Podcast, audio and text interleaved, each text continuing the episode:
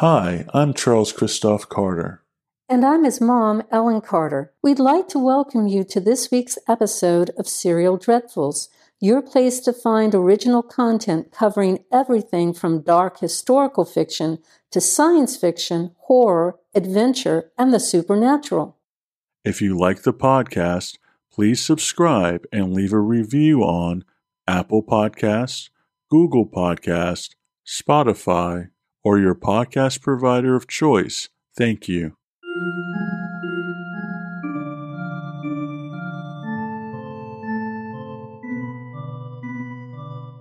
In our last episode, during his meeting with the town's Board of Selectmen, Joe was given 48 hours to find the killer or lose his job.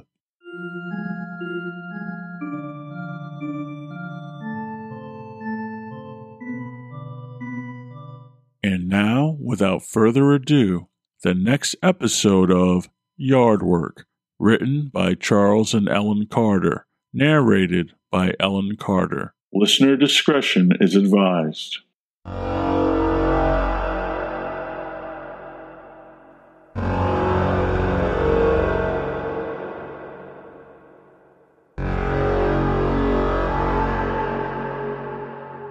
As Joe walked through the station house door with Ronnie Boucher, an angry Hunter Langtree sprang from her chair like a caged cat and quickly crossed the floor to confront Joe. I've been sitting here for 20 minutes. What's this all about, Sheriff? I can't afford to be late for work. Why did you send Ronnie over to my house at the crack of dawn? I want to know what's going on. Ronnie, why don't you take Miss Langtree back to that room just across from my office and make her comfortable? Sure thing, Sheriff. Ronnie replied. I'm not going to any goddamn room. I don't want to be made comfortable. I want some answers now, Hunter said, the volume of her voice beginning to rise. Watch your language. I have some things I have to talk over with Eve. If you'll go along with Ronnie, I'll be with you in a moment, Joe said evenly. She glanced down at her watch. And that's just about all I'm going to give you is a moment. Joe looked at her and smiled. Ronnie, take her back, please. He watched as Ronnie guided Hunter through the swinging gate that separated the main office from the back hall that led to Joe's office and the room across from it. Oh, and Ronnie, Joe began. Ronnie turned. Yes, Sheriff? As soon as you've made Miss Langtree comfortable, come back and see me. I have something for you to do. Okay, Sheriff, Ronnie replied.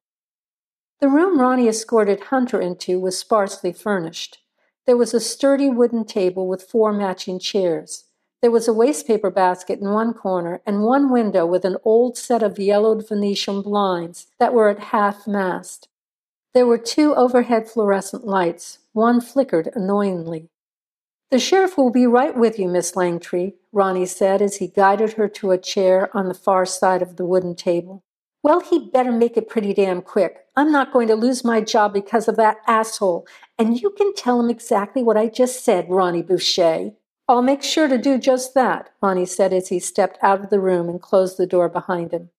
Is she comfortable, Ronnie? Joe asked as his deputy returned. Sheriff, I really couldn't say, but I can tell you that she's real angry. She called you an asshole.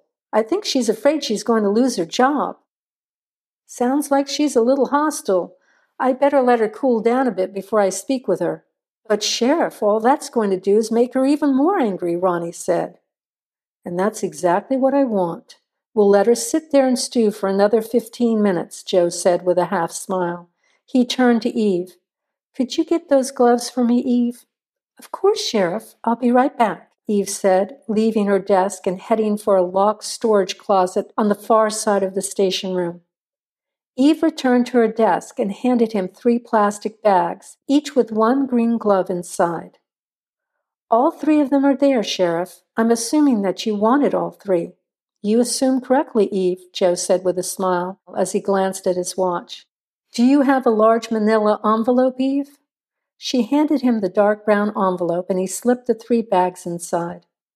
I'm just going to step into the bathroom for a few minutes. If our guest gets antsy, tell her I'll be right with her. Sheriff, uh, you said you had something for me? Ronnie asked before Joe turned to go. Oh, yes. Could you keep Eve company? Joe replied. Ronnie nodded. Sure, Sheriff. When Joe entered the room where Hunter sat, her arms were folded. She stared at him. She was visibly upset. He sat down across from her and placed the manila envelope on the floor next to him. I'm sorry to have kept you, Miss Langtree. I had some things to attend to. I promise I'll have you out of here as quickly as possible. I just have to ask you a few questions. What does it matter? I'm already late, she said angrily, turning her head towards the window. I didn't have to come down here, you know, and then you make me wait? Again, I'm sorry you had to wait. It was unavoidable. She turned back, her face filled with anger. No, you're not. You're not sorry at all. You know I had no choice. I had to come down here. I couldn't afford to have you come and talk to me at my job. Why do you say that? Because everyone at the mill thinks that Greg killed the Dalton girl, and they all know that Greg and I have been seeing each other. You should see the way they've been looking at me, like I had something to do with it. I just know that they're looking for an excuse to fire me. Having you come down to talk with me on the job might just give them the ammunition they need to do it she said in obvious frustration as she leaned back hard in her chair. Did he? Did he what? Did Vivian kill the girl? Joe asked calmly. He could tell that Hunter was feeling the burden of her connection with a man who very possibly was responsible for a child's gruesome death. You want to know if Greg confessed the whole thing to me? He didn't have to. I already told you that he came home covered in blood the night that little girl was killed. What do you think? she replied hostilely. Now, if you don't mind, I have to go. I'm late for work, she said, rising from her chair. Sit down, Miss Langtree. I'm not finished. Tears of frustration began to roll down her cheeks. Exasperated, she shoved her hand into her coat pocket and jerked out a tissue, pulling a single green knit glove with it.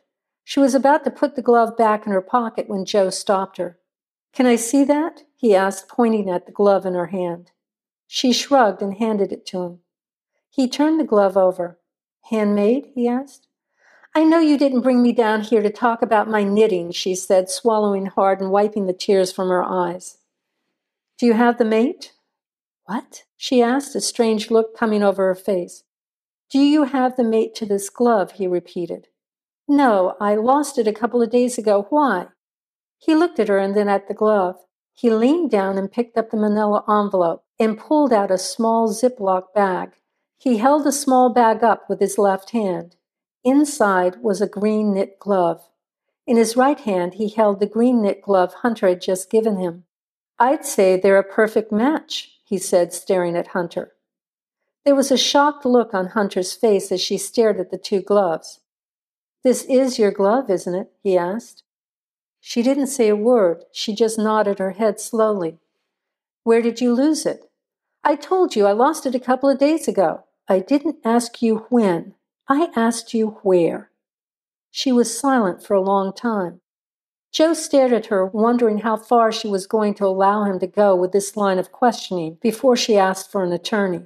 He decided that until she made that request, he was going to continue to probe turn up the heat on her, hoping that she would buckle under the pressure and say something she wasn't intending to say, inadvertently providing him with more damning information about Vivian. Finally, she asked, Where did you find it? He put the gloves on the table and leaned forward. He had to make her believe what he was about to say, but avoid scaring her into asking for an attorney. He was walking a thin line, and he knew it. Staring into her eyes, he said, I'm not playing games with you, Hunter. I found it where you dropped it when you stabbed Tim Harvey in the back. You do know Tim Harvey, don't you? She sat there, her eyes wide, her mouth open. Would you like me to go on? You were so angry about what happened at the mill and about Greg getting fired that you waited. How long has it been? A few weeks? It probably took you that long to screw up your courage to follow him home. His voice was methodical, as he went over step by step what he said she had done. You waited until dark. Somehow you got him to come out of his house. And then you stabbed him in the back. You thought no one would connect you with the attack, but you forgot about his wife. She saw you. Here he was blatantly lying, but he had to make her believe that what he was saying was the truth. That's the way it happened, isn't it, Hunter? And that's when you lost your glove, when you attacked him, he said, leaning even further forward, invading her space even more.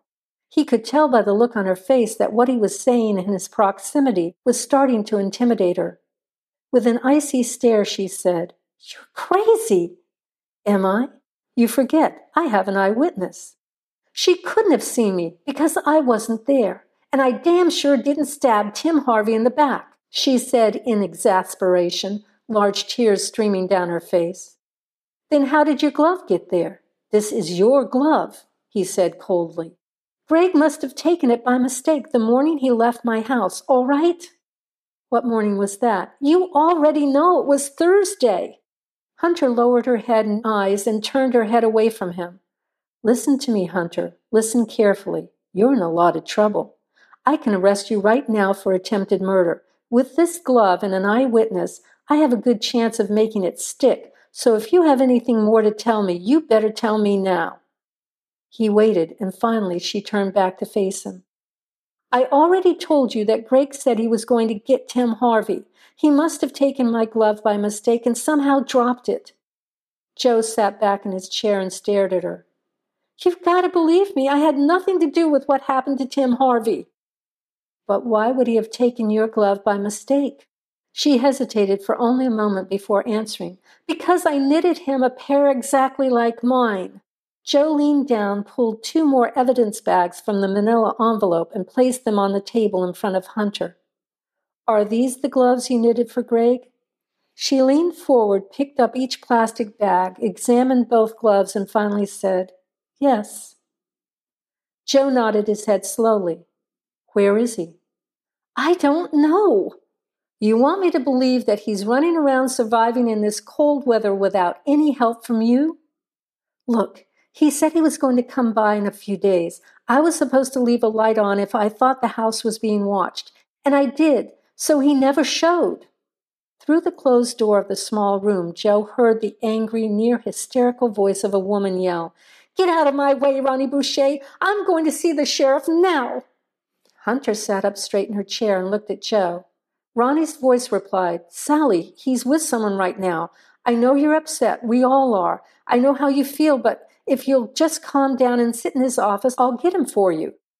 You don't know how I feel, Ronnie Boucher. My husband's been cut up like some piece of meat and he's lying in the goddamn morgue all because of that bastard Joe Martin. Lyle called and told my mother exactly what Bill told him, Sally said, sobbing. My poor baby. Joe turned and looked at the door. From behind him, where Hunter sat, he heard her say through choked sobs, Bill's dead? My Bill's dead? Oh my God, no! He turned back and looked at Hunter. Her hands lay on either side of her face, her eyes were wide with surprise, vacantly staring through him as if he wasn't there. Tears trickled over her fingers and down her hands. Bill is dead? He looked at her, confused by her reaction. Please tell me Bill's not dead, Hunter said through her sobs. Joe didn't respond. He just looked at her. He saw her stiffen and knew that she realized it was true. From outside, he heard Eve's voice. She was trying to comfort Sally. You really shouldn't be here, Sally. You're just upsetting yourself even more. You need to be with your mother. I've already called her and she's on her way. Is it true what Sally was saying that Bill was cut up like the Dalton girl? Hunter asked. Again, Joe didn't say anything. He just pressed his lips together and looked at Hunter. She sat back in her chair. I can't believe it. I can't believe it she said under her breath, tears streaming down her face as she stared at the door. He killed Bill, she said through her sobs. I should have known something was wrong with that crazy bastard that night he came to my house covered in blood. He was so high he could have done anything and not remembered it. Where are his bloody clothes? Joe asked. I told you before, he made me burn them.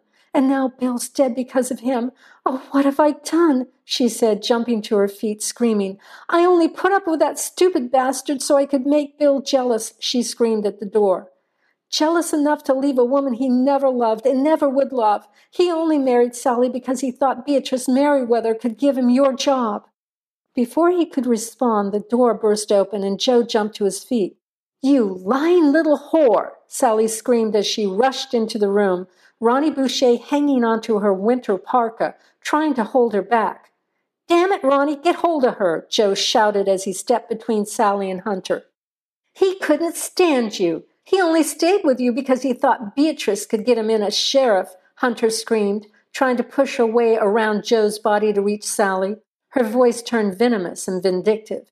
Every moment he was awake, he thought of me. Every night he worked late, he was with me. He was in my bed just three years after he married you. I was only 16 and he was with me every night telling me how he couldn't stand making love to you. You're a lying little bitch, Sally screamed. He loved me. You chased after him, you dirty little slut. I didn't chase him. He came to me every chance he got. He took the late shift so he could sleep with me every night while you worked at the inn. He paid for my house and bought me things. He made sure you went without so I could have whatever I wanted. Sally lunged forward, almost slipping out of her coat in an effort to reach Hunter. Ronnie grabbed her by her arms to hold her back. And you kept asking him for a baby. He didn't want to have a baby with you. He wanted me to have his baby, Hunter screamed. God damn it, Ronnie, put her in my office, Joe yelled as he continued to fight to keep Hunter and Sally apart. You're lying! You're lying! Sally screamed. He said he just wanted to wait until he was sheriff before we had kids. That's right, but you weren't going to be the mother. I was. Because once he was sheriff, he was going to divorce your ass, Sally Bannister, Hunter screamed as Ronnie finally pulled Sally out of the room and slammed the door. Sit down, Joe said, catching Hunter by one arm. Not another word from you. Do you understand? There was a note of anger in his voice. Hunter jerked away from him, flopped down in the chair defiantly, leaning forward, tears streaming down her face. Her eyes squinted, her lips curled, her teeth clenched, her hands squeezing the side of the chair so tightly that they had become white. In a low, raspy voice, she glared up at him and said, She deserved every damn word of it. She threw her arms onto the table and let her body fall forward, her arms cradling her head, her body shaking with inconsolable sobs. He watched her, trying to control his own feelings of anger and failing miserably. He would have been lying if he'd said that finding out Bill had taken an underage girl out of her parents' home and set her up in a house of her own without anyone knowing about it hadn't totally flabbergasted him. How had he kept that quiet? What had her parents said about that? Did he threaten him? Had he paid them off? Bill hadn't only deceived him, Bill had deceived a lot of people. Even in death, his lies continued. Since he'd discovered Bill's mutilated body, he had found out more than he wanted to know about him, and what he'd found out was damn ugly. A knock at the door interrupted his thoughts. Eve stuck her head in. She looked at Hunter sobbing at the table and then glanced at Joe. She spoke the way people speak in church, her voice soft, barely above a whisper. I'm, I'm sorry to disturb you, Sheriff, but I have to talk with you. Joe turned to Hunter and watched her for a few moments and then stepped out into the hallway to join Eve, quietly shutting the door behind him. Sally was in his office across the hall, crying hysterically. Ronnie looked at him through the open doorway as if to say, What am I supposed to do? He motioned for Ronnie to join them. Sheriff, what do you want me to do? Ronnie asked, bewildered. Just keep her company until her mother comes, and keep an eye on Hunter. I don't want her leaving the station. I still have some questions I want to ask her. Ronnie looked from one door to the other and asked, How am I supposed to keep one company and keep an eye on another when all they want to do is scratch each other's eyes out? Be creative, Ronnie. You'll figure something out. Sheriff, it's important. I have to speak with you now, Eve said. He nodded and followed Eve down the hall toward the front of the station. When they had reached the end of the hall and Joe was sure no one could hear them, he stopped and asked, now, what's so important, Eve? Conrad Hampton is on the phone. He said Greg Vivian's at Tim Harvey's house. I'll take it at your desk, Joe said, gently moving Eve to one side and running the short distance through the swinging gate to her desk. He picked up the phone. Mr. Hampton, this is Sheriff Martin. Is he still there? Uh, yes, Sheriff. Uh, I saw him from my kitchen window not two minutes ago. He was walking around the Harvey's living room. He was talking on the phone like he owned the place. I didn't see any sign of Kathy Ann. I don't like it, Sheriff. I'm afraid of what he might have done to her after what he did to that little girl. Conrad Hampton's voice broke. He cleared his throat and added, You know, I, I have my gun here, Sheriff. I, I could go over there. No, Connie, I don't want you to do that. Don't let him see you. You hold tight and don't leave your house. We're on our way, Joe replied.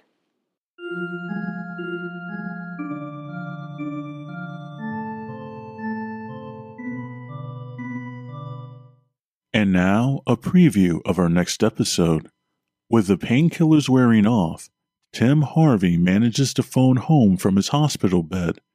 Expecting Kathy Ann to pick up, he's shocked and infuriated when a man's voice comes over the line. Is Tim lucid enough to recognize the man's voice? What will Tim do?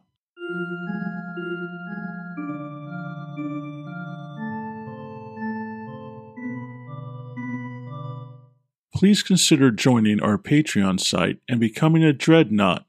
For only $3 a month, our Dreadnoughts get early access to free episodes, exclusive periodic commentary by the authors of the books and the creators of the podcast, exclusive access to episodes of the second half of each book as those episodes are released, and access to the entire back catalog of episodes as our podcast goes forward. Click the link in the show description now to become a dreadnought and aid in the conversion of the uninitiated masses.